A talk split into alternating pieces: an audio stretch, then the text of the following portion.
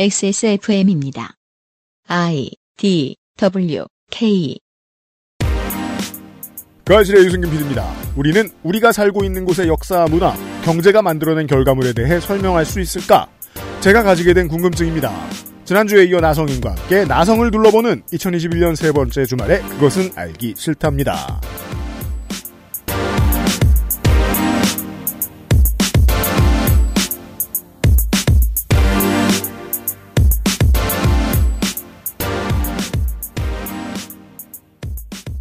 어, 윤세민 에디터고요. 네, 안녕하십니까. 윤세민입니다. 저는 정말로 그 점이 궁금했어요.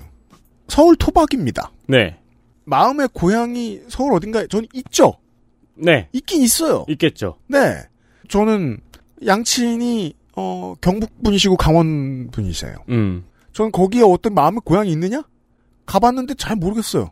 뭐, 당연하죠. 예, 저는 그 지역 언어도 몰라요. 부모님도 이제 그 젊었을 때부터 대도시 정착을 하시다 보니까 아예 저 지역어를 버리셨거든요. 많이 멀어지셨군요. 예. 저는 그냥 서울 사람이에요. 네. 근데 나성인 하는 것처럼 어, 서 내가 사는 내 고향을 설명할 수 있을까? 극히 자신 없어요. 음. 예. 네. 내가 대구 종로에 가서 놀아요. 저 인쇄창 근처에 저 맛있는 고깃집들이 많습니다. 네. 거기서는 막 동네 사람들을 보면 막 이 동네는 어때서 저랬고 어때서 저랬고 막 설명을 들을 거예요. 어, 홍소라처럼 뭔가 스몰 토크를 하면서 음. 음. 친애를 물어볼 거예요. 그건 내가 전주를 가든 뭐 대전을 가든 광주를 가든 그렇게 할 거예요. 나한테는 새로우니까. 근데 평생 산 서울에선 그래본 적이 없어요. 따라서 저는 서울에 대해 가장 잘 모르는 사람일 거예요. 저거 같은 거군요. 63빌딩 전망대 같은 거군요. 그렇죠. 우와 짱. 네.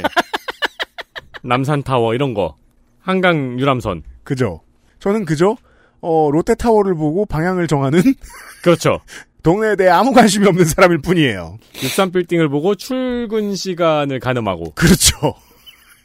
63빌딩이 노란색이니까 조금만 있으면 퇴근이군. 그렇죠. 이 정도 생각하는. 네. 예.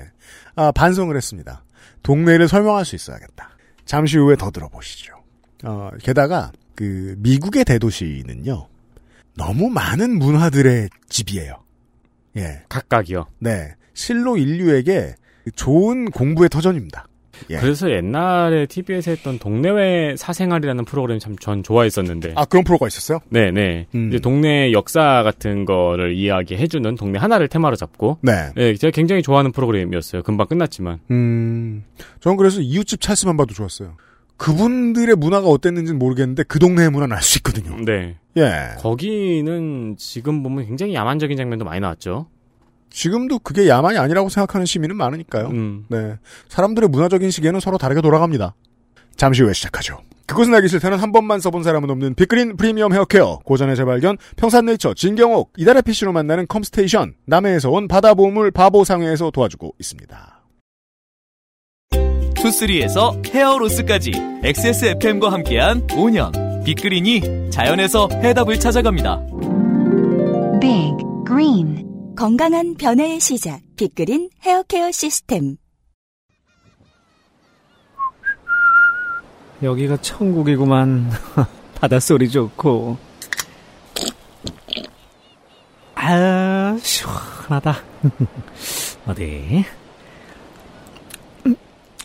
음, 맛 좋다. 여보, 지금 거실에서 뭐해? 신선한 남해바다의 맛. 맥주만 있으면 뭐해? 술안주는 바보상회. 바보상의 정정. 정정 이야기입니다. 상세 페이지 제작 과정에서 혼선이 있어서 바보상의 안주 제품이 전부 남해산이라고 광고한 내용에 오류가 있었습니다. 사고죠. 어, 이걸 정쟁, 정정합니다. 얼마 동안 이 회사하고 같이 하게 될지 모르겠습니다만, 두 주차에 최대한 빠르게 정정한다고 했습니다. 네. 죄송합니다. 모든 제품이 남해산은 아닙니다. 그러나 시중에서 만나는 그 어떤 제품보다 좋은 퀄리티임은 자부합니다. 그렇습니다. 어, 정정을 하겠습니다. 그렇습니다. 네. 우리가 왜 인제군에서 온 엄청 맛있는 먹태의 95%가 러시아 친구들임을 발견할 때에 네. 그 박탈감, 그 박탈감만 이겨내시면 먹태는 맛있습니다. 맛있죠. 네. 그렇죠. 이제 사장이 잘못을 인정하자면 지난번 광고 말씀드릴 때하고 동일한 이유입니다. 처음에 먹어봤을 때 먹자마자 합격을 외쳤기 때문에 생길 수 있었던 오류입니다. 잘못했습니다. 자세히 보지 않았군요. 네. 어, 맛있다! 그니까요. 바로 정정합니다. 제일 좋아하시는 안주가 뭐예요? 오징어 눈이 장난이 아니었고, 음. 예. 저는 주로 오징어류들이 아주 마음에 들었습니다. 근데 수분이 이상적인데 관리가 그렇게 잘 되기 어렵거든요. 저희 후기 보내주신 청취자분께서는 이제 캠핑 갈 때 가져가 보려고 네. 바리바리 지금 주, 주문해 놓으셨다고 하더라고요. 다음번에는 후기 중에 하나를 소개해드리겠습니다. 네. 바보상에 이용해주셔서 감사합니다. 정정합니다. 정정합니다.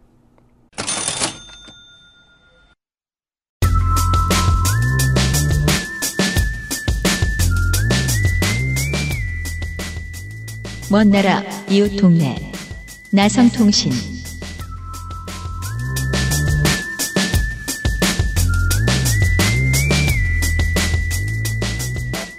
어, 3시 니 고향 시간. 네. 두 번째 시간. 아, 이제 부촌으로 가요. 근데 지금까지 진짜 LA의 모습이 이런 거다. 음. 이게 로컬 맛집이다 하시면서 음. 이제 무서운 곳, 비리가 넘쳐나는 곳, 한국인이 사는 정겨운 곳, 뭐 다 돌아봤다면 네. 이제 정말 진짜로 화려한 LA의 모습도 이야기 드리겠습니다. 그러니까 지금까지는 사실 관광 갈 곳은 별로 없었잖아요. 관광 가기 인그로도 뭐 스포츠 보러 가실 수 있죠. 아, 네, 뭐 저기 순두부 먹으러 갈 수도 있겠지만, 네, 네, 네. 네, 우리가 그리고- 미국을 네. 알기 위해 가는 곳은 우리가 이제 그 LAX 국제공항을 지나면 지나자마자 김포처럼 나오는 동네가 잉글우드란 말이에요. 맞습니다. 여기에서 그다지 멀지 않은 곳에 있는 부촌으로 갑니다. 네, 실리콘 비치입니다. 실리콘 비치. 네. 이게 정식 지자체명은 아니에요. 아닙니다. 네. 이게 좀 유치한데 음. 실리콘 밸리에서 따온 겁니다. 네. 미국에도 이제 각각 도시에서 스타트업 씬이 부흥할 때마다 음. 이제 실리콘 밸리에서 따와서 이름을 붙여줍니다. 음, 이제 뉴욕은 뉴욕하면 생각나는 그런 이제 길거리 있잖아요. 뒷골목 이런 거를 이제 미국에서는 엘리라고 부르는데 네. 그래서 이제 실리콘 엘리라고 하고 음. 이제 LA는 하면 이제 LA란 단어를 듣자마자 바로 생각나는 그 야자수 있는 해변을 음. 따서 실리콘 비치라고 부릅니다. 그렇군요. 이제 사실 스냅챗 등 이제 여러 IT 기업이나 뉴미디어 기업들이 베니스 비치나 산타모니카 같은 LA의 대표적인 해안가에 자리 잡고 있어서 네. 실리콘 비치라는 별명이 있기도 합니다. 음. 작년에 제가 홈리스 쉘터 문제 이야기할 때 네. 반대 시위를 전개하던 한인들 사이에 백인들도 끼어서 함께했다고 얘기 드렸습니다. 그렇죠. 이제 그때 온 분들이 원래는 베니스 비치에서 스냅챗을 반대하던 분들인데요. 음. 이게 바로 최근에 실리콘 비치의 트렌드를 이야기해 줍니다. 그리고 이 트렌드가 한국과는 정확히 반대입니다. 그게 뭘까요?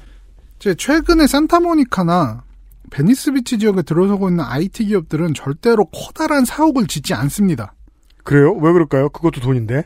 그냥 원래 있는 건물을 사들여서 자기네들이 쓰기 좋게 개조합니다. 어, 이 당연히 이런 큰 기업들은 오피스가 많이 필요한데 음. 그래서 그냥 그 한 블럭 전체를 사버리기도 합니다.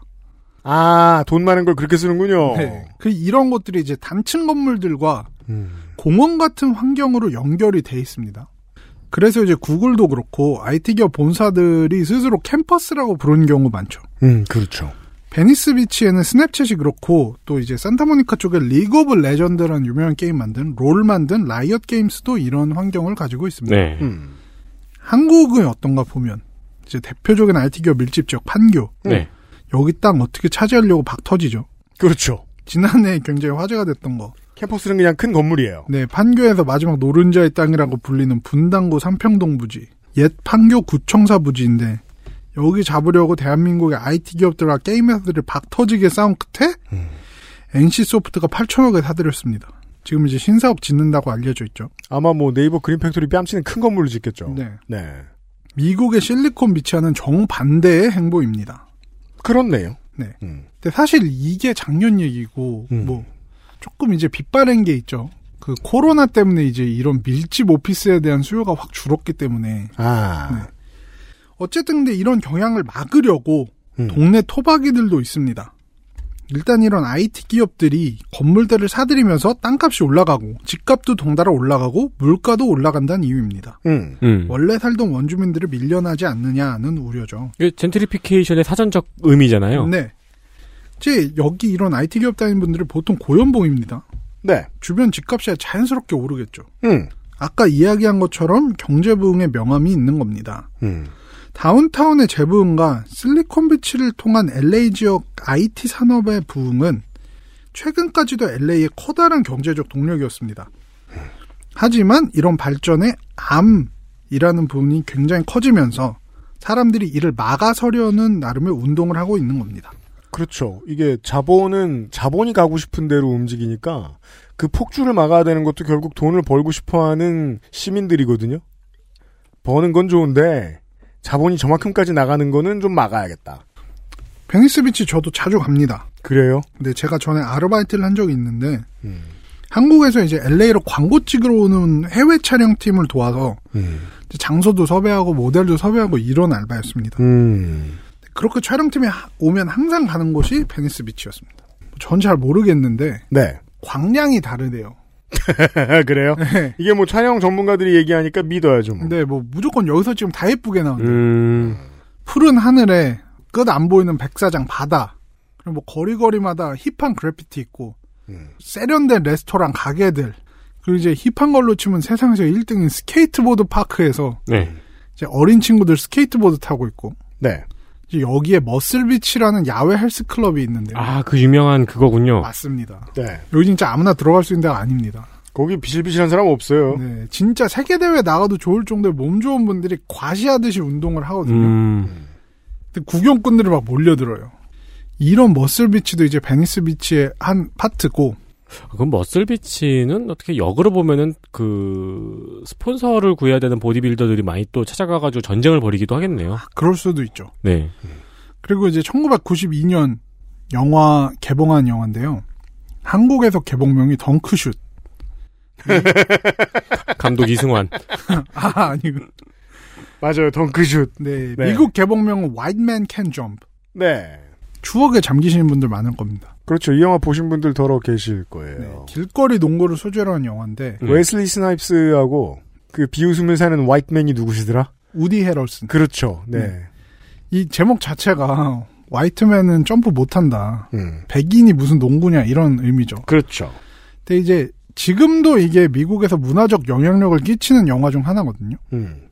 이 영화도 베니스 비치의 야외 농구 코트에서 찍었습니다. 네. 제가 지금 지도로 보고 있습니다. 네. 머슬비치 근처에 있습니다. 네, 지금 봐도 힙합니다.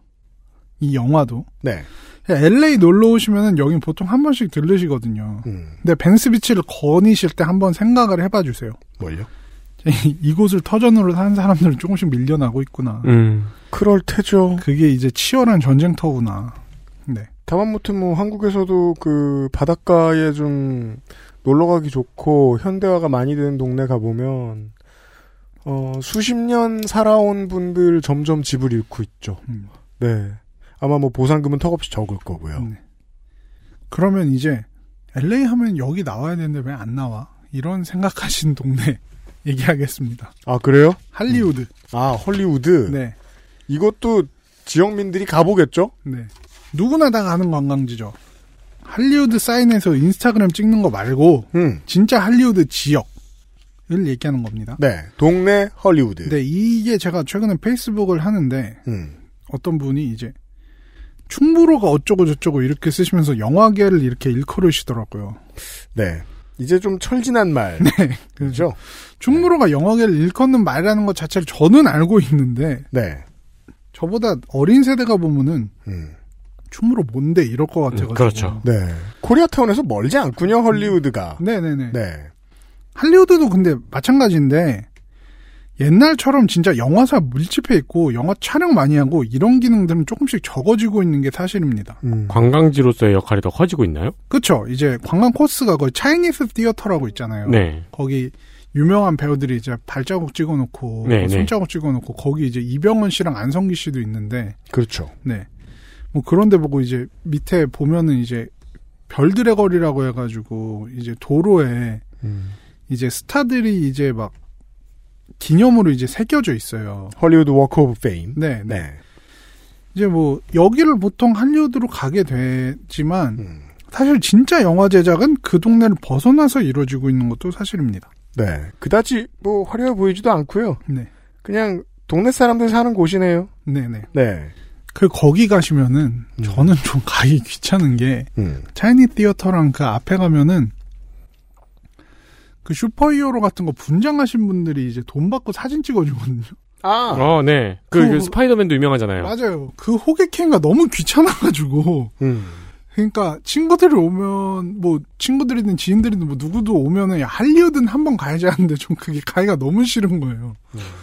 네, 저한테는 그런 곳입니다. 사실 근데 홈리스 쉘터 얘기하면서 좀 말씀드렸는데 최근에는 작은 규모의 제작사 같은 데가 LA 각지의 산재에 있습니다. 네. 음. 근데 이런 데들이 땅값과 집값을 올리는데 주범입니다. 근데 사실 그 사람들도 헐리우드가 비싸가지고 그 좀 더 멀리 떨어진 데로 간 걸 거 아니에요. 그렇겠죠? 네. 근데 이렇게 소규모 제사들이 왜 이렇게 많이 생기냐? 뭐 영화든 드라마든 간단합니다. 이제 대 유튜브 시대, 및 음. OTT 시대가 열렸으니까 제가 그걸 상상하기 좀 어렵더라고요. 한국은 확실히 그 마이크로 콘텐츠 시장이 심각하게 레드오션이긴 해요. 그 캐파에 비해서 왜냐하면 언어 사용자가 지구를 탈탈 털어봐야 7천만 명, 8천만 명 정도밖에 안 되는 언어를 가지고 유튜브 뭐 컨텐츠 만드는데 이렇게까지 많이들 나설 필요 없고 이렇게까지 조회수 높을 이유 없거든요. 근데 미국 영어 하는 미국인들 생각해 보면 그 시장성은 엄청 크겠죠. 엄청나죠. 네. 그 플랫폼은 진짜 우후죽순처럼 늘어나고 있는데 음. 거기에 들어갈 컨텐츠 생산해야 되니까 음. 제작사도 폭발적으로 늘어납니다. 네. 미국에서는 뭐 아마 한국도 마찬가지일 거라고 생각을 하는데 음. 스트리밍 서비스를 여러 개 구독하는 것이 매우 일반적인 일이 됐습니다. 음. 그러네요. 네. 네. 이제 저만 해도 현재 구독하고 있는 서비스가 일단 넷플릭스 구독하고 있고 음.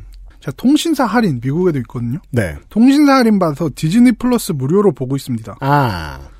그리고 이제 제가 축구를 좋아해서 음. 피콕이라는 이제 MBC 방송국에서 하는 스트리밍 서비스를 구독하고 있습니다. 피칵 때문에 지금 저 해외하고 좀 밸런스가 안 맞아가지고 해외 유저들이 좀 괴롭죠. 아, 요즘. 그래요? 네. 어. 피칵이 미국 내 서비스를 다 흡수해버렸는데, 네. 문제는 해외에 서비스할 방법이 안 나온 상태로 피칵에게 돈을 엄청 받아가지고, 많은 서비스들이 접혔거든요. 지금 과도기. 이게 피칵이 그만큼 세요. 네, 이거 네. 프리미어리그 보려고 저 하고 있고 음. 그리고 아마존 프라임은 제가 그냥 가입을 해서 이거는 뭐 비디오 보려고 하는 게 아니라 전 배송 때문에. 네 배송 때문에 하고 있거든요. 아마존 네. 프라- 프라임. 음. 네, 이거 가입하면 무조건 프라임 비디오 볼 수 있습니다. 네, 맞아요. 저 최근에 더 보이스라는 작품 봤는데 음. 정말 와 명작이다 하면서 프라임 비디오는 전혀 관심이 없었어요. 네. 아마존 오리지널 작품들이 있죠. 네 넷플릭스에 있는 것도 보기 벅찬데 무슨 프라임이냐 음. 이렇게 생각을 했는데 거기 오리지널들도 정말 좋은 작품 많더라고요. 음. 그거 보고 있고 이제 제가 아주 오랜 프렌즈 빠돌이기 때문에 그렇죠. HBO 맥스에 이제 프렌즈 리유니언 편이 나온다고 아. 그러니까 나온다면서요. 이제 진짜로. 아, 진짜요? 촬영 끝났어요. 우와! 이게 원래 이제 넷플릭스에서 가장 히트한 컨텐츠 중 하나가 프렌즈거든요. 저는 언젠가부터 프렌즈를 안 보기 시작한 게, 어, 집에서 식구들이 하도 너무 많이 외운다고 놀리니까, 좀 못 외워야지? 이러면서 안 보고. 네. 저가 한국에 작년에 들어와가지고 제일 먼저 한 게 넷플릭스에서 프렌즈 본 거였어요. 왜냐면 미국에서는 넷플릭스에서 프렌즈가 안 나와요 지금. 아, 진짜요? 저는, H, HBO 맥스가 사갔어요. 어, 저는 거의, 그 넷플릭스에서 거의 프렌즈밖에 안 본 것 같은데. 맞아요. 모든 사람들이 그랬어요. 미국에서도. 음, 네. 근데 HBO가 이걸 사가면서 기념으로 음. 이걸 홍보하기 위해서 리유니언도 만들자. 음. 자, 한 화짜리의 리유니언을 만들어서 얼마 전에 촬영을 끝낸 걸로 알고 있습니다, 저는. 저도 그런 얘기 슬쩍 들었습니다. 그래서 이제 HBO Max 가입해야 되나. 음. 이러고 있고, 가입한 거 맞네요. 네, 유튜브 프리미엄은 뭐 그냥 쓰고 있어요, 제가. 저도 진짜 안 했는 줄 알았는데, 저 매해 NBA TV 보지. 어, 그, 저, 격투기 주로 많이 해주는 파이TV에도 상품을 정기 구독하는 게 있고, 음. 아마존 프라임도 있고, 유튜브 프리미엄도 있고, 그러게요. 돈 많이 쓰네요. 근데 제가 지금 세봤는데, 제가 다섯 개를 구독하고 있고, 여섯 개, 일곱 개를 고민 중인 겁니다. 그러니까, 아, HBO Max 봐야 되나? 뭐, 막 이러고 있는 거죠. 음. 그러니까 이제 제가 꽤 많은 돈을 컨텐츠 서비스 쓰고 있는 거예요. 네. 이- 이런 상황이다 보니까 소규모 제작사들이 LA 근처에 항상 있고 전에 말씀드렸듯이 오래된 건물을 힙하게 고치고 이제 크리에이티브 스페이스다 이러면서 돈을 받고 있는 겁니다. 앞에서도 말씀드렸다시피 저는 광고 촬영을 도와준 아르바이트를 한 적이 있는데 이제 주님보다 위에 있다는 광고주님이 아 그래요? 네, 꼭 덩크슛의 현장인 베니스 비치에서 농구장 장면을 촬영하고 싶다고 해서 화이트맨 캔 점프 그 장면. 네 네. 그런 장면을 찍고 싶다고 하셔서 이걸 어떻게 찍는지 한번 허가를 받아야겠다. 여기를 빌려서 찍어보자. 음. 그래서 알아봤습니다. 음. 결과적으로 찍긴 찍었는데 네. 이렇게 촬영을 하려면 세 군데서 허가를 받아야 돼요. 베니스 비치의 시정부 그리고 공원의 일부니까 LA 카운티 공원 담당 부서 그리고 LA의 모든 촬영에 대한 허가를 내주는 필름 LA라는 이제 기관이 따로 있는데 네. 이 여기에 이 허가를 다 받아야 돼서 필름 LA까지 직접 찾아가서 돈을 내고 허가를 받고 이 과정을 다 거쳤습니다. 음. 복잡하군요. 네, 이게 사실 한국에서 제가 뭐 촬영을 해본 적이 없어서 음. 한국 시스템이 어떻게 되는지 모르겠는데 필름 LA 체험을 해봤을 땐 정말 편한 시스템이었어요. 왜냐하면은 가면 일단 원스톱처럼 관계기관의 허가를 전부 다 받을 수 있는 걸 설명을 해줘요. 네. 음. 담당자 번호 주고 다 이렇게 이렇게 해라라고 해주고 아 시에서도 이게 주요 산업이다 보니까 잘 정리해놨군요. 심지어 촬영을 할 때 필요한 장비 빌리는 곳 리스트 쫙 있고 음. 배우 소개받을 수 있는 에이전시 쫙 있고 와 관과 이렇게 밀접하게 연결이 잘 돼 있다니. 네. 진짜 여기가 괜히 영화의 도시가 아니구나. 행정적 절차도 참 편리하게 해놨네라고 하면서 감탄했던 기억이 납니다. 우리가 그 북극여우 소장님하고 이 스웨덴의 음악 산업에 대해서 얘기할 때 스웨덴이 국가적으로 하나의 거대한 에이전시를 운영한다는 이야기를 해드린 적이 있단 말이에요. 네. 음악 사업이 산업이 워낙에 크니까 산업이 크면 행정이 끼어들어서 편의를 봐줄 수 있죠. 네. 네. 그래서 할리우드의 화려한 영화들 바로 이면에 이런 행정적 노력이 자리 잡고 있다는 게 저에겐 참 새삼 새롭게 다가왔었습니다. 그러게요. 재밌습니다. 이런 건 잘 돼 있네요. 네. 돈, 돈, 돈 많이 쓰는 건 잘 돼 있는 것 같은 기분이에요. 그렇죠. XSFM입니다. 진경옥은 물을 타지 않습니다. 진경옥은 대량 생산하지 않습니다. 진경옥은 항아리에서만 중탕합니다. 진경옥은 엄선된 원료만 사용합니다. 진짜를 찾는다면 진경옥입니다. 고전의 재발견 진경옥 평산네이처 게임의 나이가 어디 있습니까? 사양이 문제일 따름이지요. 컴스테이션에 문의하십시오. 주식회사 컴스테이션.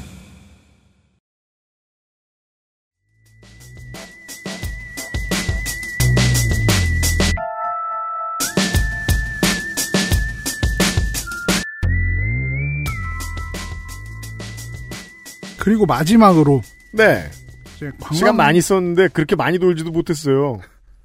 이제 관광호시면 별로 갈 일이 없는 곳 마지막으로 소개해드리겠습니다. 네. 코리아타운 바로 아래쪽에 자리 잡고 있는 피코라는 곳입니다. 피코 로버트슨. 네. 이라고 써 있는 동네네요. 피코는 주로 히스패닉이 많이 산 동네이기도 하고 네. 한인타운하고 밀접하게 그냥 붙어 있어요. 그래요. 맞아요. 그러다 보니까 이제 아시안과 히스패닉이 맞닿아서 돌아가는 지역이라고 보시면 됩니다. 음. 아, 약간 히스패닉이라는 이제 명칭도 좀 생소하실 수 있는데 네. 남미계를 뜻하는 거라고 생각하시면 돼요. 아, 네네네. 이렇게 설명해 주시고. 바로 이 피코라는 지역 위에 그 웨스트 올림픽대로라고 있는데, 여기만 해도 사람들 많이, 한국인들 많이 있는 곳 아닌가요? 맞습니다. 네. 거기도 한인타운 중심 지역 중에 하나죠. 네. 음. 이제 여기에 제가 피코를 자주 간 이유는 길거리에서 파는 타코가 정말 맛있어서. 어. 네. 이 한국의 길거리 음식 저도 참 좋아하고 한국에 어렸을 때 살 때 많이 먹었는데 음. 이제 막 기업화된 곳 아니면은 나름대로 길거리에 파는 음식들은 저마다 맛이 있잖아요. 그럼요.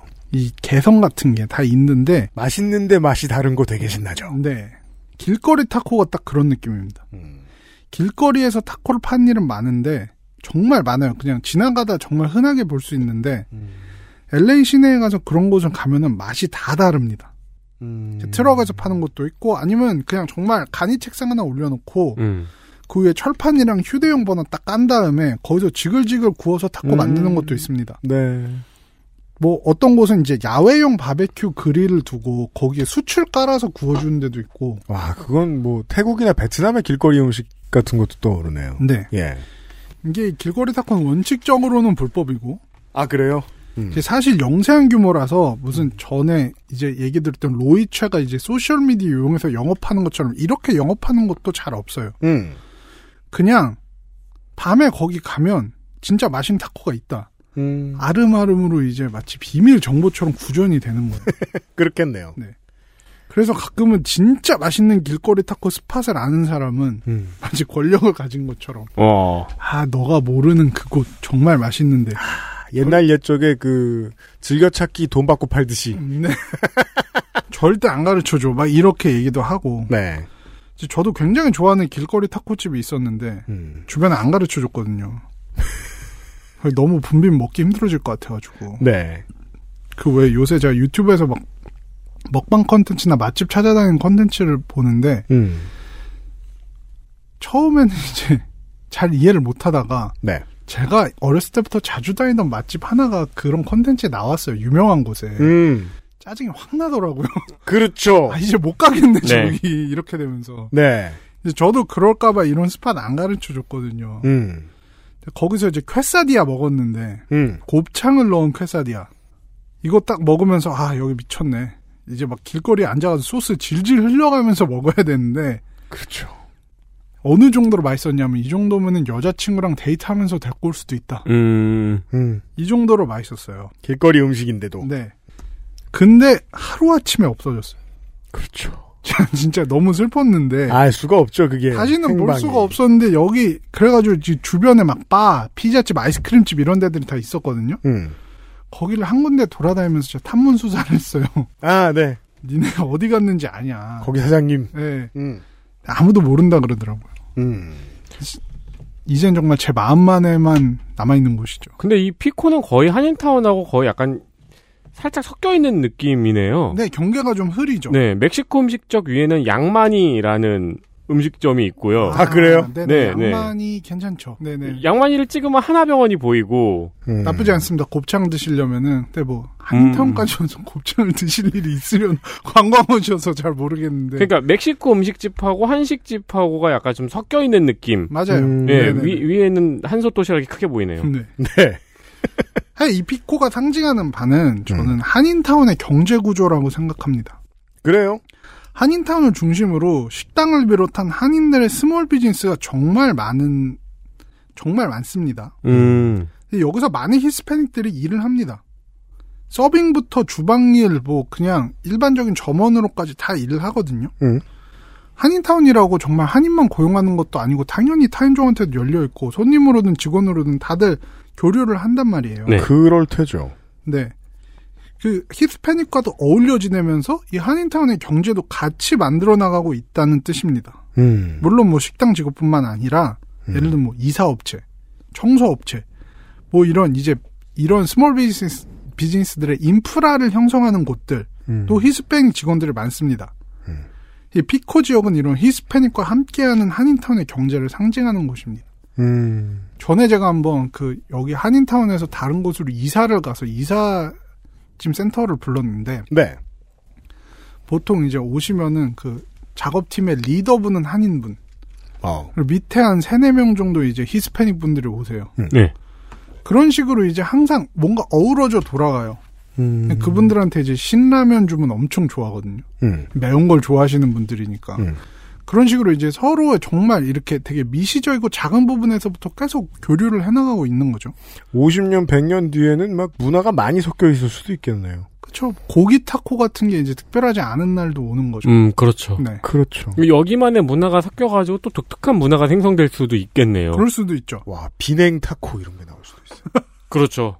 네. 비빔면 소스 타코에 찍어 먹으면 맛있을 것 같은데. 회냉 타코. 아니 저기 뭐야 그 야끼소바 빵 있는 것처럼. 네. 이제 히스패닉 분들은 보통 이제 남미나 멕시코 출신이기 때문에 이 특징 중에 하나 축구에 목숨 거십니다. 아 그렇겠군요. 네, 심지어 어떤 이야기가 있는 정도냐면 멕시코가 월드컵에 진출해서 너무 높은 단계까지 올라가면 네. 한인타운 경제 흔들린다. 아, 이것은 이제 그 한국에서는 이런 도시 전설이죠. 롯데자이언츠 플레이오프 가면 부산 학생들 수능 성적 떨어진다. 네. 그렇죠, 그렇죠. 저는 일본에서도 그런 얘기 들었어요. 한신 타이거즈 우승하면은 저 도톤보리강에 목숨을 잃는 사람이 많이 나온다고. 아, 맞아, 맞아. 근데 그런 정도 수준이 아니라 출근 안 하는 사람들이 많이 나온다고 음. 오사카에는. 네. 그쵸, 이제 일부 히스패닉 분들, 다는 아닙니다. 이제 멕시코나 뭐 본인 나라나 이- 이겼다는 기쁨이 너무 커서 파티를 심하게 하시다가 네. 일터에 나오지 않고 이런 분들 비일비재 하거든요. 어. 파티에 심하게 파티를 심하게 하면 뭐 돌아가시기도 하고 뭐. 어, 네, 네. 그렇죠, 네. 근데 이제 때는 2018년. 네. 한인타운의 묘한 긴장감이 돌았습니다. 네. 월드컵에서 멕시코와 한국이 같은 조에 편성된 겁니다. 네. 은근히 멕시코와 한국이 월드컵에서 몇 번 붙었어요. 네. 네. 98년에도 같은 주였던 것 같은데. 네. 맞아요, 맞아요. 그, 98년이었나? 그때 하석주 선수가 퇴장됐던 그 게임이 멕시코전이었던 것 같습니다. 아, 그때 전 태어나서 백태클이라는 용어를 처음 들어봤어요. 거의 많은 한국인들이 그랬죠. 네, 네. 네. 아, 저게 하면 안 되는 거구나? 이러면서 이제. 저도 원래 그 축구에 관심 없다가 98년에는 대학교 1학년이니까 네. 친구들이 하는 건 다 해야 되잖아요. 그래서 그렇죠. 축구 되게 열심히 봤던 기억이 나네요. 이때가 기억 안 나실 수도 있습니다. 스웨덴, 독일과 한조가 됐던 때였습니다. 네. 게다가 첫 번째 시합이 멕시코 대 한국. LA 한인타운에도 이제 작은아마 음. 2002년에 유산이 있어요. 그렇죠. 음. 거리 응원을 조금 하거든요. 또 02년에 코리아타운에서 거리 응원을 하셨던 분들도 계실, 것, 계실 것이지만 한국에 계셨던 분들도 계셨을 거 아니에요. 맞아요. 예. 이제 제 기억에 이제 한인타운의 작은 공원에 모여서 같이 응원도 하고 그랬는데요. 네. 이제 멕시코랑 붙다 보니까 좀 묘한 긴장감이 있었죠. 네. 그럴 수 있겠네요. 네. 네. 이제 이때 멕시코에게 안타깝게 패배를 했는데 음. 이게 오히려 한인타운의 평화를 위해 다행이 아닐까. 이게 농담 섞인 생각도 했습니다. 뭐 상인들 입장에서는 더 그랬을 수도 있고요. 근데 만약에 만약이지만 한국이 멕시코에게 오심으로 승리라도 했다. 음. 이런 갈등이 있었을 수도 있겠다. 네. 뭐 이런 생각을 한 거죠. 어쨌든 그렇게 좀 서먹해진 히스패닉과 한인들 사이가 며칠이 지나지 않아서 위아더 월드가 됐습니다. 바로 한국의 조별 예선 최종 독일전. 때 한국은 이미 2패를 해서 탈락이 확정됐죠. 네. 멕시코는 조 2위를 노린 상황이었는데 정말 아무도 생각 못해 놀랍게도 한국이 독일을 잡아내면서 멕시코가 조 2위로 진출을 할 수 있게 도와준 겁니다. 그 멕시코 분들이 매운 거 좋아하다가 했잖아요. 네. 파라 고춧가루 이러면서 독일한테 고춧가루를 야, 이때 분위기는 진짜 이 히스패닉과 한인이 하나로 어우러지면서 모두가 행복한 갈등 따위 넘는 지상 낙원. 타코 안에 막 김치 넣고 막 아, 이게 그, 예, 박항서 감독의 베트남 대표팀이 축구 잘하면, 왜, 그, 안산 등지의 이민자 커뮤니티 막 들썩인단 말이에요. 네. 한국 동네 사람들하고 되게 친하게 잘 지내고, 특히나 그, 화해 및 친교의 상징이 됐던 선수들 같은 사람도 있단 말이에요. 인천 유나이티드에서 뛰었던 응우행 공부형 같은 선수 같은 사람이 잘하고 나면, 예, 그렇죠. 베트남, 그러니까 한국에 계시는 베트남 분들하고 동네 사람들하고 다 친해져요. 그다음부터 히스패닉 친구들은 이걸 잊지 않고 이제 한국이 국제전에서 다른 팀이랑 붙으면 한국을 응원해주고 막 그러더라고. 어. 2018년 잊지 못해 막 이러면서. 예, 그거 헛소리 하죠. 우리는 은혜를 갚는다. 이런 소리 하면서 우리가 누군데? 이제 이렇게 서로가 하나 되는 모습. 저는 뭐 다른 거에서도 봤는데 이게 LA의 신생 축구팀 LAFC라고 있거든요. 네, 그, 이제 우리가 흔히 MLS에서 알고 있는 갤럭시 말고. 네, 네. 네. 네. LAFC가 최근에는 한국에서도 좀 이름을 알린 게 김문환 선수가 팀 역사상 첫 한국 선수로 계약을 했어요. 얼마 전. 음, 그렇습니다. 네네. MLS에 진출했던 선수는 많았지만. 네네. 네. 그래서 이제 좀 알려지긴 했는데 저는 여기가 이제 창단 때부터 서포터였어요. LAFC 팬입니다. 네네네. 나성이는. 창단 때가 얼마 안 됐기 때문에 한- 그럼 나성 축구단이잖아요, 이름이. 그쵸, 그 네. 그렇죠. 창, 창단이 2014년이네요. 네네네. 그게 이제 창단이고 실제로 경기에 나선 거는 지금 세시즌째인가네시즌째일 거예요. 음. 네네네. 이 서포터들을 보면은 보통 이제 소규모 그룹이 있거든요. 그 안에도. 이제 한인타운이랑 기반, 한인타운을 기반으로 한 그룹도 있었습니다. 이 이름이 약간 한국 분들에겐 너무 친숙할 수 있는데 네. 그 팀과는 상관없습니다. 어쨌든 타이거즈라는 서포터즈 그룹이 음, 그렇군요. 음. 이제 저도 여기에 일원이었고 아, 그냥 한국인 서포터즈란 뜻인가요? 한인타운 서포터즈. 아, 한인 음. 서포터즈라는 뜻인가요? 네. 저 요게 약간 개념이 다른데 한인 서포터즈라고 부르기에는 한인들하고 히스패닉이 섞여 있어요 이 그룹에. 음. 동네가 동네라. 네, 한인 타운의 서포터라는 거예요. 아. 자기들을 인종으로 막는 게 아니고 아. 지역의 서포터다. 아, 그니까 그, 뉴욕 니커보커스는. 네. 네덜란드 출신 이민자를 뜻하는 말인데. 실제로는 그냥 뉴욕 사람을 말하잖아요. 네. 그렇죠, 그렇죠. 뉴욕 양키스도 꼭 양키 아닌 사람도 팬하듯이. 네네네. 그런 거군요. 네. 그렇죠. 타이거스는 제가 알기로 이제 대한민국 국가대표 축구 대표, 대표팀의 엠블럼에서 따온 걸로 알고 있어요. 코리아 타운이니까. 코리아 타운이니까. 에 어떤 인종의 사람들이 살든 간에. 네. 그래서 이제 요 근처 사는 사람들은 다 가입할 수 있고. 아, 그러니까 너는 켈트족이 아닌데 왜 셀틱스 팬이냐 이렇게 말할 수 없잖아요. 그렇죠. 아 이해했어요. 근데 지금 LAFC에는 정말 빛나는 에이스 한 명이 있습니다. 카를로스 벨라라는 선수인데요. 멕시코 선수죠. 네, 멕시코 대표팀 출신이고 이제 완전 에이스 노릇을 하고 있고 음. 우리나라에서는 이제 옛날에 아스날에 잠깐 소속돼 있기도 했고 영국 축구팀이죠. 그리고 음. 네. 스페인 리그에서도 꽤 잘했었어요. 음. 그래서 아시는데 이 카를로스 벨라가 LAFC의 첫 번째 등록 선수예요. 음. 그럴 정도로 이제 구단에서 많이 공을 들이고 에이스 노릇을 음. 잘 해주고 있는데 네. 서포터들 이제 한인 히스패닉 다 섞여가지고 이제 카를로스 벨라를 응원하는 것 자체가 되게 특별한 경험이었어요 저한테. 그렇겠네요. 예. 그리고 이제 김문환 선수 영입되면서 이제 그 히스패닉 친구들하고 또 김문환 선수를 같이 응원하게 되겠죠. 네. 이제 한인타운의 경제를 돌아가게 하는 두 축이라고 할 수 있는 한인과 히스패닉이 함께 어울려서 멕시코 선수, 한국 선수를 응원하는 모습이 좀뭐 상징하는 바 클 거라고 생각을 합니다. 아이 남의 고향 얘기 재밌네요. 네. 네.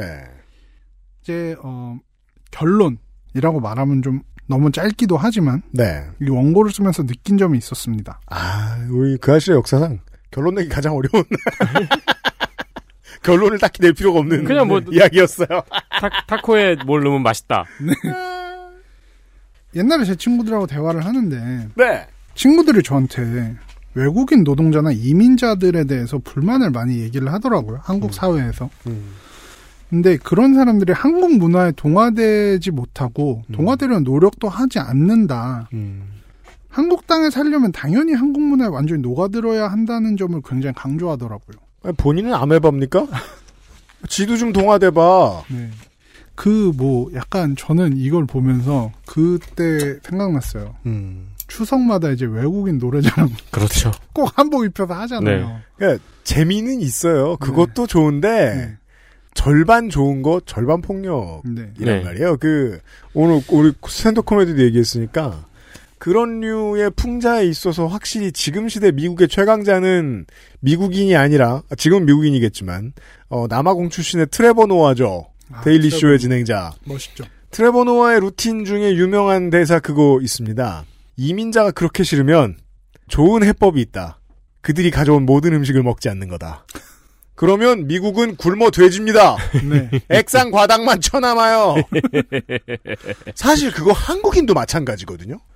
자꾸 요새 혐오 뿌리려고 난리도 아니잖아요. 아니 정권을 되찾아올 수 있다면 백신 안 맞고 사람이 죽는 것도 고가운 사람들인데 기꺼운 사람들인데 외국인 혐오 못하게 하겠어요? 외국인 혐오 엄청 시키죠. 한국은 개항장 때부터 먹기 시작한 우리나라의 솔푸드 뭐 있죠? 중식 없어요. 혐오하고 싶으면 먹지 마. 그 사람들의 음식을. 그럼 이제 그렇게 얘기 안 할 거예요. 짜장면은 한국 음식이다. 그러면 한국인이 먹을 수 없는 거 겁나 많아요. 그렇죠. 김치는 빨간색이 아니었다니까 원래. 네. 마라도 사실 한국에서 처음 먹어봤던, 먹어봤거든요, 저. 그런 것도 못 먹으면 힘들어 하실 분들 많을 텐데. 우리 저 저녁 먹자고 약속했잖아요. 아마 갈 곳은 호거집이에요. 아니 그리고 당장 김밥도 못 먹지 않아요? 일단은 김밥이 제일 중요한 거 뭐야? 명태살.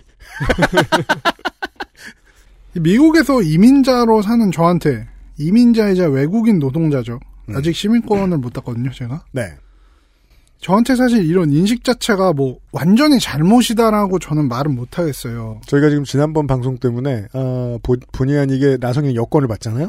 대한민국 여권입니다. 네.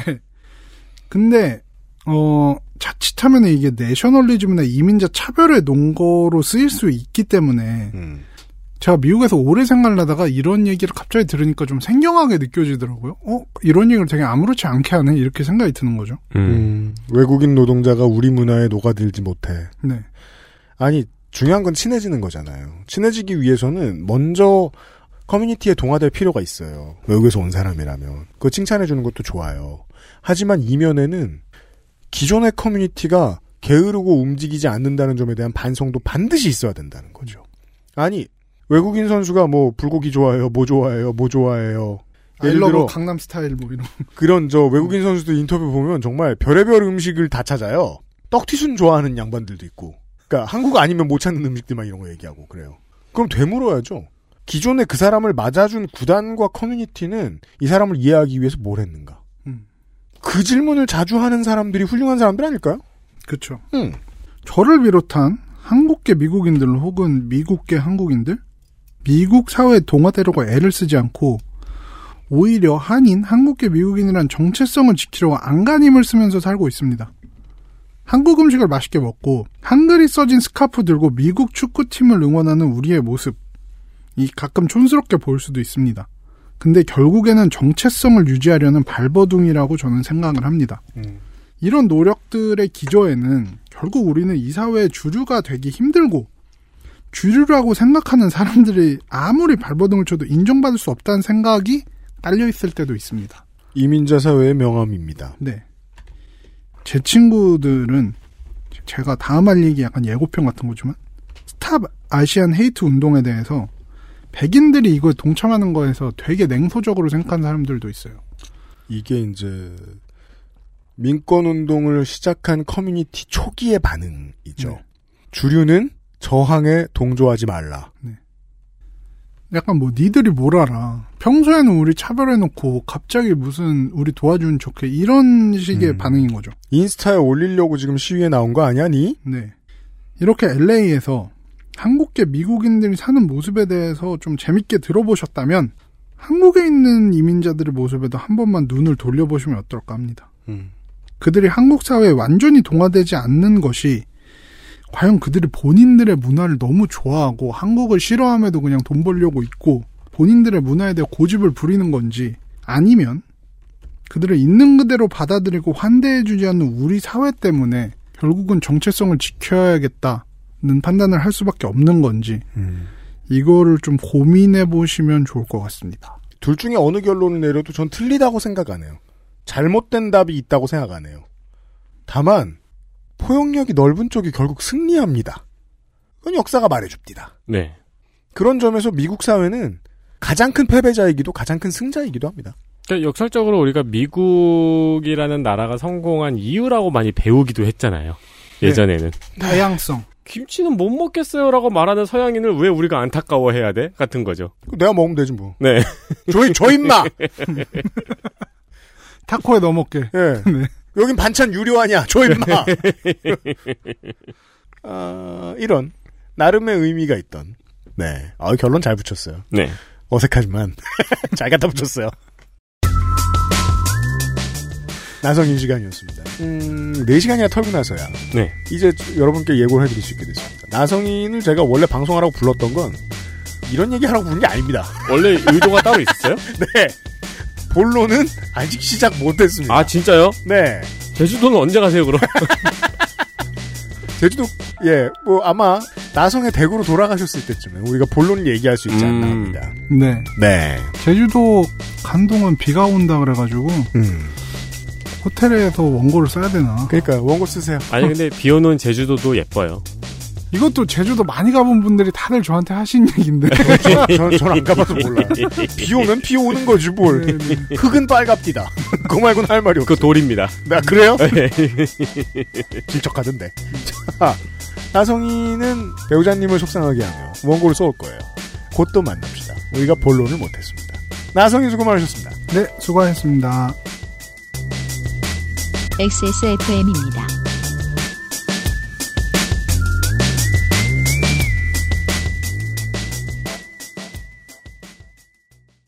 지루성 두피염이라 가렵고요. 머릿결은 푸석푸석하니 엉겨붙어요. 게다가 이젠 머리카락까지 많이 빠지니까 너무 불안한 거 있죠? 샴푸 아무거나 쓸 때는 이미 지난 것 같고 좋다는 거 많이 써봤는데 글쎄요.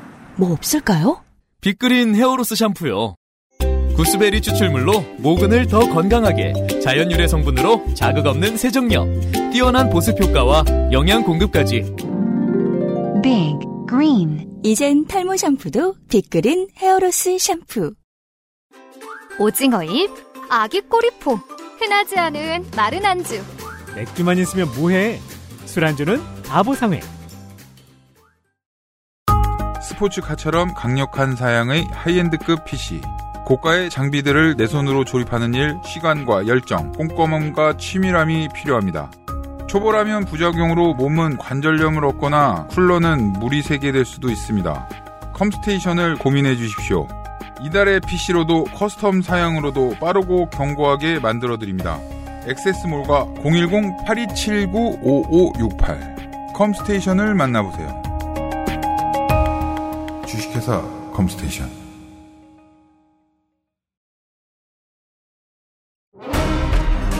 아스트랄 뉴스 기록실 뉴스 아카이브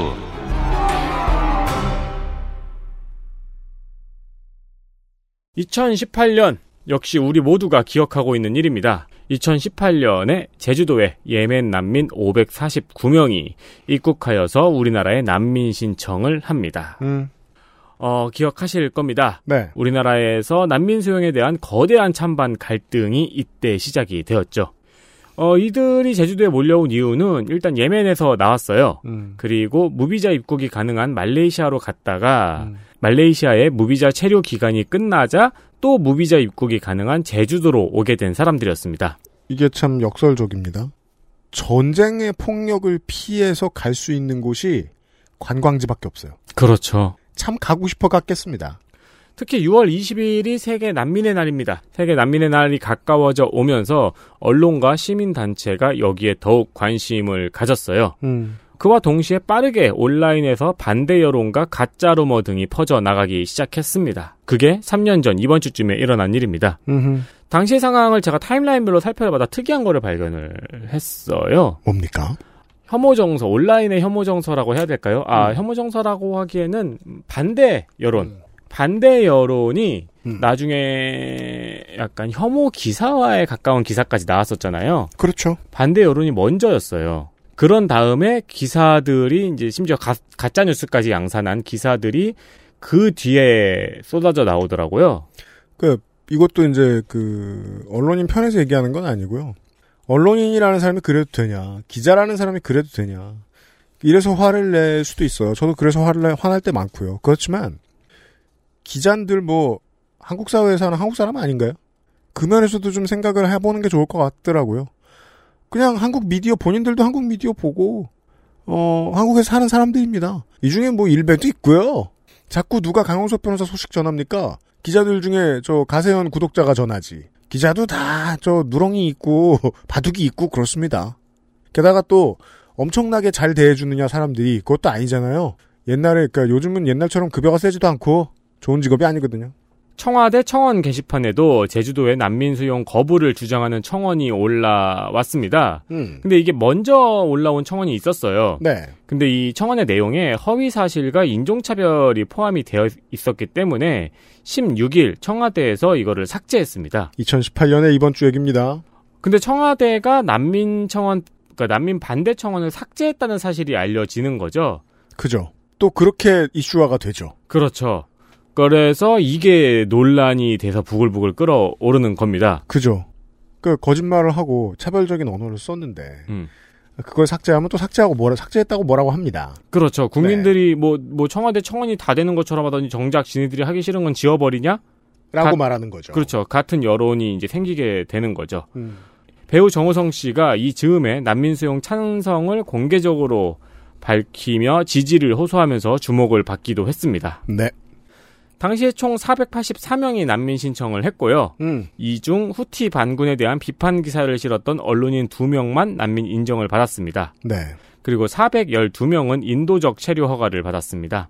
인도적 체류 허가가 난민과의 차이점은 일단 매년 출입국 사무소에서 체류 허가를 새로 받아야 하고요. 네. 그리고 가족을 데리고 올 수 없으며 한국의 행정 서비스 지원도 받을 수 없습니다. 네.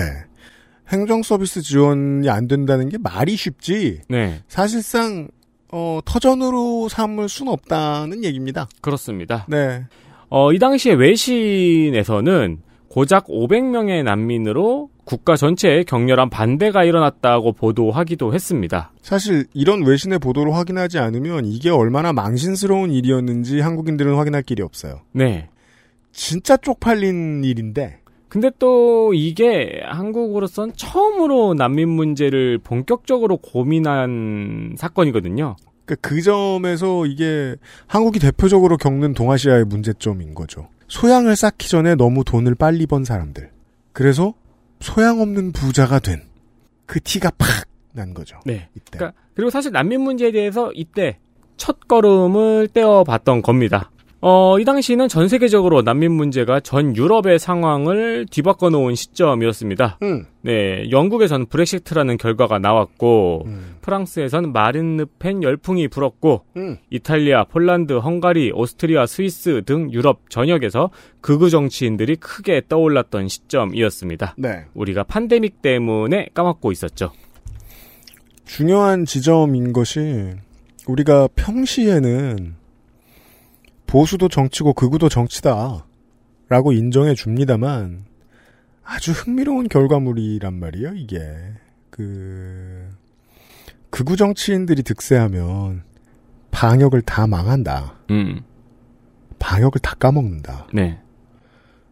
그 사실상 사람들이 목숨을 잃게 두는 정치 세력이라는 거죠. 그들을 왜 선택했는가를 고민하는 것도 중요한데 팬데믹 시점이 오니까 그들을 선택하지 말자 되- 당장 됐고 나중에서 얘기할 테니까 제발 이거 선택하지 말자고 네. 해야 하는 경험을 미국인들이 했던 거예요. 그 제가 아까 기자 언론들이 이제 난민에 대한 혐오 정서를 부추기는 기사가 더 늦게 나왔다라는 말씀을 드렸던 이유가 네. 이게 사람들이 이쪽에서 화를 내네 하고 눈치를 보다가 어 사람들이 이쪽에서 화를 내니까 저쪽에 맞는 기사를 쓰자 하고 달려가서 쓰는 느낌 같은 게 보이더라고요. 맞습니다. 네, 이 당시에도 이제 전 세계적으로 특히 유럽에서 크게 대두가 됐었던 게 그 포퓰리즘 극우 세력들이었죠. 그렇습니다. 네. 음, 이게요, 그, 국민들 전체한테 언론을 선택할 수 있는 권력을 쥐어주는 문제에 대해서 지난주에 살짝 말씀을 드렸습니다만, 그 시스템이 아무리 편안하게 정착이 된다고 해도, 옐로우 저널리즘은 수그러들지 않아요. 사람들은 시간을, 어, 자신의 본능을, 이렇게 간지러운 부분을 살살살살 긁어주는 건데 써야 되고요, 누구나. 누구나 그래야 되고, 누구나 멍청한 것들을 읽는데 시간을 반드시 써야 합니다. 저는 이게 꼭 필요하다고 생각해요. 그래서 멍청한 미디어는 살아남습니다. 다만 정도의 차이가 중요합니다. 이 멍청한 미디어가 사람들을 얼마나 많은 사람들을 얼마나 멍청하게 만들어 놓느냐가 국가와 커뮤니티의 운명을 정합니다. 우리는 팬데믹 덕분에 이걸 깨달았습니다. 네. 그리고 제 믿음에 의하면 극우는 방역을 실패합니다. 어, 그렇다면 대한 세력은 어떨까요? 두 번째 소식은 2013년의 짧은 소식입니다. 네. 무소속 안철수 의원이 자신이 진보적 자유주의를 정치 노선으로, 그러니까 자신의 정치 노선으로 공식화했습니다. 네. 정책 네트워크 내일, 추억의 이름이죠. 어, 정책 네트워크 내일의 창립 기념 심포지엄에서 발표를 했는데요. 우리는 그 내일이 와가지고 지금 그 얘기를 하고 있어요. 그렇습니다. 어, 이 자리에서 안철수 의원은 지금 우리 사회는 민생의 기본적인 영역에서 광범위한 불안에 시달리고 있어. 음. 전반적인 구조 개혁이 필요하다고 말했습니다. 지금 하는 말을 보면 같은 노래 프리셋임을 알 수 있습니다. 그렇죠. 그러니까 그때 꼭 광범위한 불안이라고 해석했기 때문에 저렇게 말한 건지 네. 아니면 프리셋이 그랬기 때문인지 알 수 없습니다. 앞부분은 약간 알랭든 보통의 불안에서 좀 베껴온 것 같기도 하고요.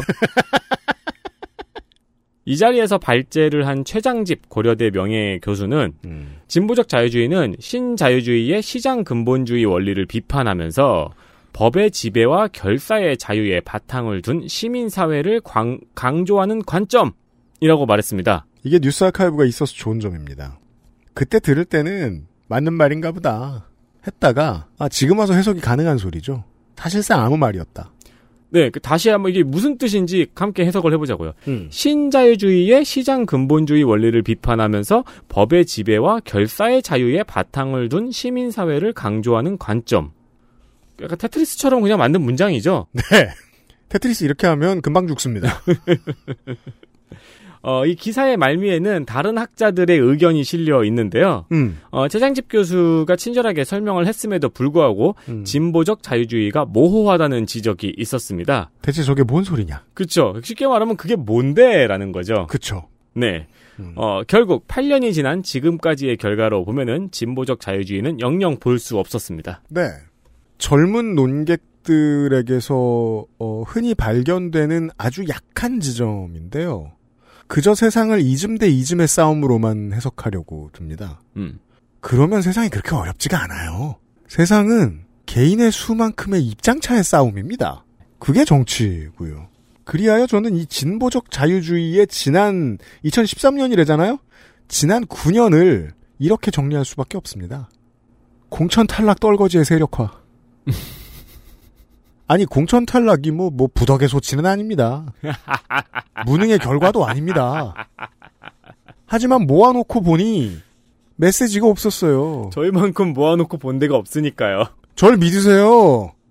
어느 언론사도 저처럼 해서 못해요. 저만큼 보지 않았거든요. 패자부활당. 아니다. 유면상 PD가 제일 잘하네요. 그렇죠. 성갑이랑. 자, 이즘을 끝까지 지켜나가는 사람은요. 아까 했던 말 좀 뒤집어야겠습니다. 그구여도 칭찬받아도 돼요. 그만도 못합니다. 지금은 보수적 자유주의일까요? 지금도 진보적 자유주의라고 스스로를 말할 수 있나 보죠. 이 흔들림의 한가운데에 있는 자화상은 금태섭입니다. 아, 누구보다 진보적인 주제를 많이 이야기하고 누구보다 오른쪽으로 가 있죠. 당시 같은 시기에 민주당에 있던 그 누구보다도. 네. 그 왼쪽으로 제일 진보적인 말을 왼쪽으로 많이 해서 추진력으로 오른쪽으로 이렇게 밀려난 걸까요? 음, 그렇죠. 정확한 표현인 것 같아요. 네. 지난 9년을 보니 그렇다는 말씀입니다. 네. XSFM입니다.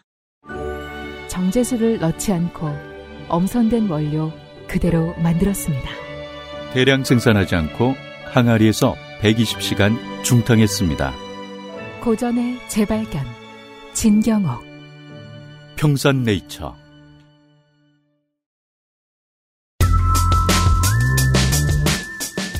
이번 주에 그것은 알기 싫다 마무리 짓겠습니다. 어, 이번 주는 다 해외 이야기만 했네요. 어, 해외 친척들하고만 놀았습니다, 이번 주에. 네. 나성이는 사실상 그 가장 중요한 얘기를 아직 안 했어요. 그래서 두 시간이 남아있고요. 어, 홍 교수는 이제 시작이고요. 그, 뭐랄까요. 국민의힘의 현재의 모습도 혹은 우리가 이번 주에 들으신, 주중에 들으신 이 한국학의 눈부신 발전상에 대한 모습도 다 우리의 자화상입니다. 어, 손희상 선생은 우리의 옛날 자화상을 참 잘 보여줍니다. 어, 다음 주가 손희상 선생이군요. 우리가 어쩌다가 아직도 이렇게 답답한가? 그거 얘기가 마이클 잭슨 때 이야기였잖아요. 손인상의 답은 그거죠. 옛날부터 그랬습니다. 맞들었나봐요. 아, 우리의 웃기는 옛날 사진을 네. 찾아보겠습니다. 손인상 선생과 함께. 다음 주 이 시간에 그러겠고요. 네. 한동안 재밌는 얘기를 너무 많이 들어서 조성주를 불렀고요. 음, 조성주가 왔고 여름이었다. 솔잎차를 마시면 좋은. 좀 사놓을까 봐요. 저희 광고주 찾자. 네. 솔잎차 하시는 분. 여름이 점점 다가오는 한강변에서 보내드렸습니다. 그것은 알기 싫다 418회를 모두 마무리 짓도록 하겠습니다. 이승균 PD와 우윤세 매니터였고요. 다음 주에도 어김없이 찾아뵙겠습니다. 아, 한국은 점점 더 더워집니다. 그 난방구를 제외하면 여러분들도 점점 더 그러실 텐데. 네. 예. 백신을 얼른 찾아 맞는 것이 중요합니다. 그렇습니다. 덥잖아요. 다음 주에 다시 만나요. 안녕히 계십시오. 안녕히 계세요. XSFM입니다. I D W K